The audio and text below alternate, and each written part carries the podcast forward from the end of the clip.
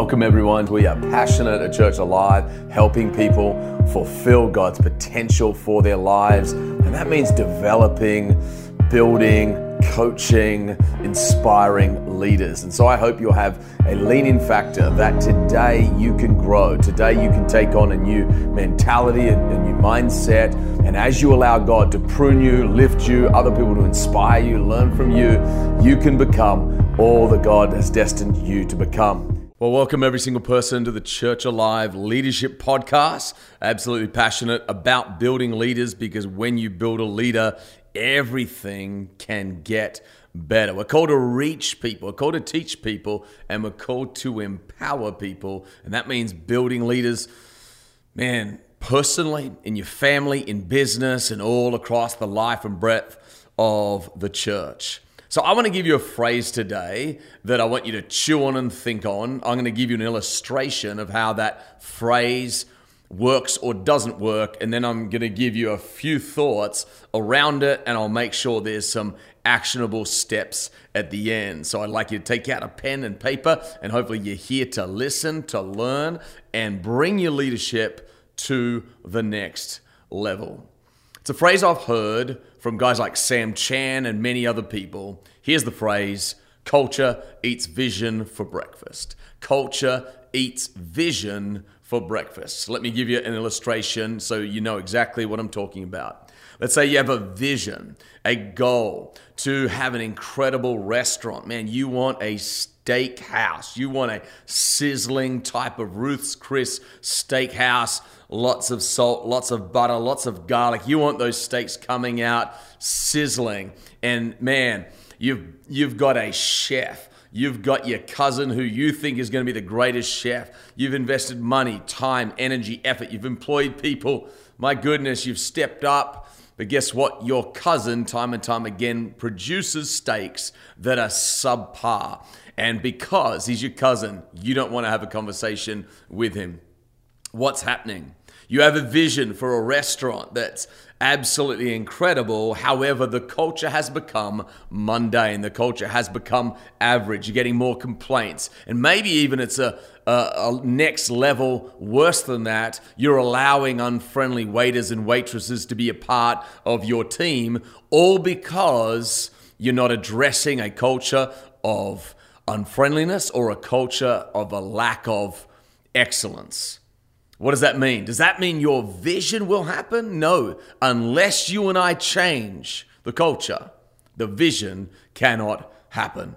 As a church, we're called to reach as many people as possible. We're called to teach as many people as possible. We're called to empower as many people as possible. That's our vision. That's why we exist. But we've got to have a culture that's fresh, that's real, that's powerful. And I believe a powerful culture means the people in the culture are always growing. They're growing in their spirit, they're growing in their love, they're growing in their generosity, they're growing in how they lead. And so I want to give you a few thoughts, a few ideas around culture I remember I was sitting in a leadership meeting number of years ago and the guy who was leading the meeting didn't say it. It was someone, I think he was at my table at the time, and he said, We all know that culture is what you teach, what you model, what you allow, and what you celebrate. And when he said that, it was like a light bulb moment for me what you teach, what you model, what you allow, what you celebrate. So I just want to unpack those four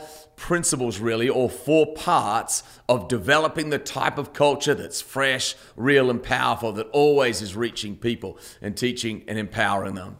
Obviously, culture, you have to teach it. You cannot not teach the culture. Actually, vision leaks, people forget. And so you've got to continually remind people of what you're called to do. It's interesting that Jesus himself had to continually remind the disciples that he was not there to become a king for now. He was there actually to die for the sins of the world and to rise from the dead. And because that was so outside their paradigm, they often didn't see it. And so he was continually telling them and teaching them that he would actually have to die a brutal death. And they still didn't get it. He had to keep on teaching teaching them that it was actually the, the lowest that would serve the most, that would end up being exalted, and yet they were always jockeying for positions. So here's what's interesting the King of all kings, the Lord of all lords, Jesus Christ, had to continually teach his disciples about what he was trying to accomplish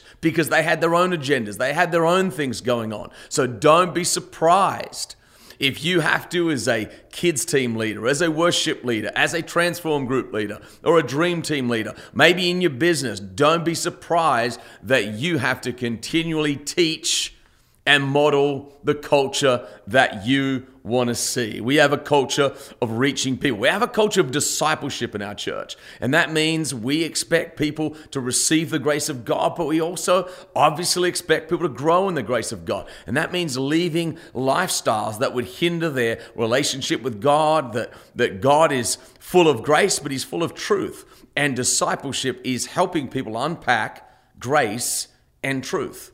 As a leader, I've often found we have to teach unity, and that means unity around the vision. It's interesting that sometimes people will come to your church and they're not on board with the vision, but we can't dilute the vision because you don't actually know how long those people are even going to stay at your church. I remember one man complaining I heard a complaint around Believe and Build many years ago, and really I felt like we'd led our church in a way that certainly didn't beat the church, that led the church to pray about it, to pray for 30 days about their commitment, but the only thing he heard was about money.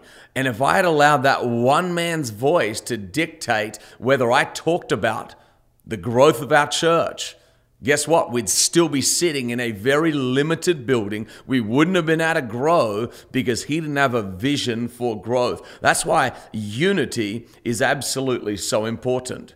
You've, you've got to understand that as we build a culture, we've got to teach it, then we've got to model it. It isn't just your words, it's not just my words. I heard someone say to me, I thought it was amazing. He said, If you're preaching faith, but you actually have a cold, people will actually catch the cold. In essence, it doesn't so much matter what I say, what you say, it's what you are, it's what you model. You got to show up to a meeting positive. You got to lift the environment. You got to have a tenacious work ethic. You have to model unity. You've got to model speaking well of people. You've got to model generosity. And if you teach those things and model those things, then over time, other people will catch it. And that is absolutely so, so important. The other thing that culture is really um, energized by are what you allow.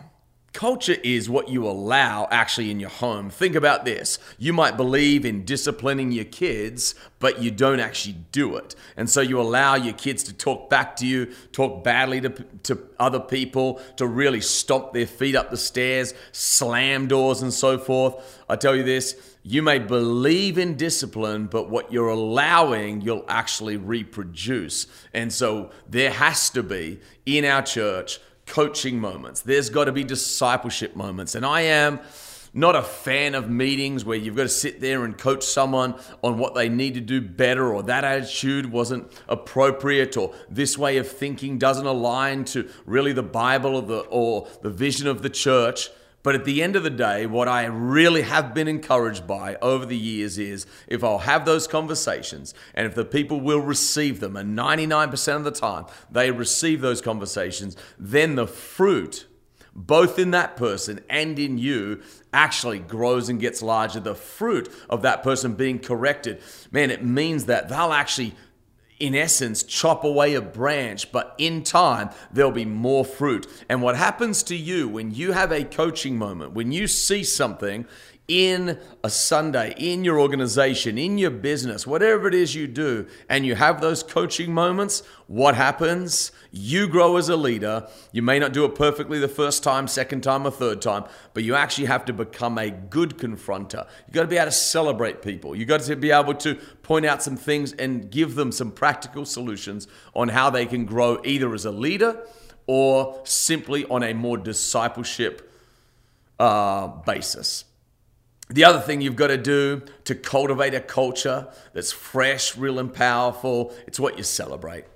I love celebrating the MVPs of our transform groups. I love celebrating when people get baptized. Man, we have such a strong celebratory culture in our church when people get baptized. I love celebrating people who make decisions for Christ. I love celebrating people when they lose weight, pay off debt, get um, memorize scripture for the first time. All those types of things I see in Transform time and time again.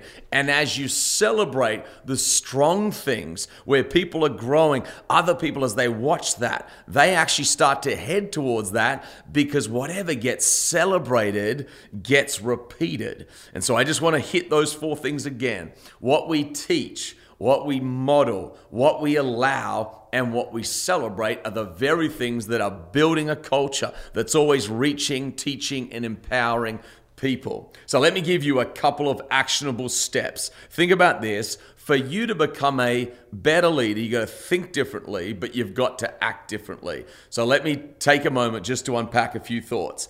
When you show up to your next leadership, whatever it might be, it might be in your job, might be at a transform group, might be in our church on a Sunday, your actionable step could be this. Number one, who can I celebrate? Who can I celebrate? Who's rocking it? Who's a rock star? Celebrate those people. Give honor. Keep giving honor. Keep giving encouragement. Number two, what value needs to be emphasized? Maybe excellence has really dropped, or creativity seems to be nowhere, or faith just seems to have kind of been sucked out of the room. What value needs to be emphasized, and you need to show up strategically to build that wall or that part of the culture that's dropping and dragging and drooping again. Number three, who am I investing in? Who am I investing in? And number four, what coaching do they need? If you'll show up to your next leadership moment, day, whatever that might be, just with one actionable step, you're always going to do what you normally do, but who are you investing in and what coaching moments do they need? Who do you need to celebrate and what value needs to be emphasized? And as you do those things strategically over time, you'll start building the type of place, the type of leadership that you actually want to be a part of because you've defined the culture, you've taught the culture, you've modeled it, you haven't just allowed anything and everything to go on, and you celebrate what actually produces success. And in that way, you build a life giving culture. Let's keep building a fresh, real, powerful church. In Jesus' name, God bless you.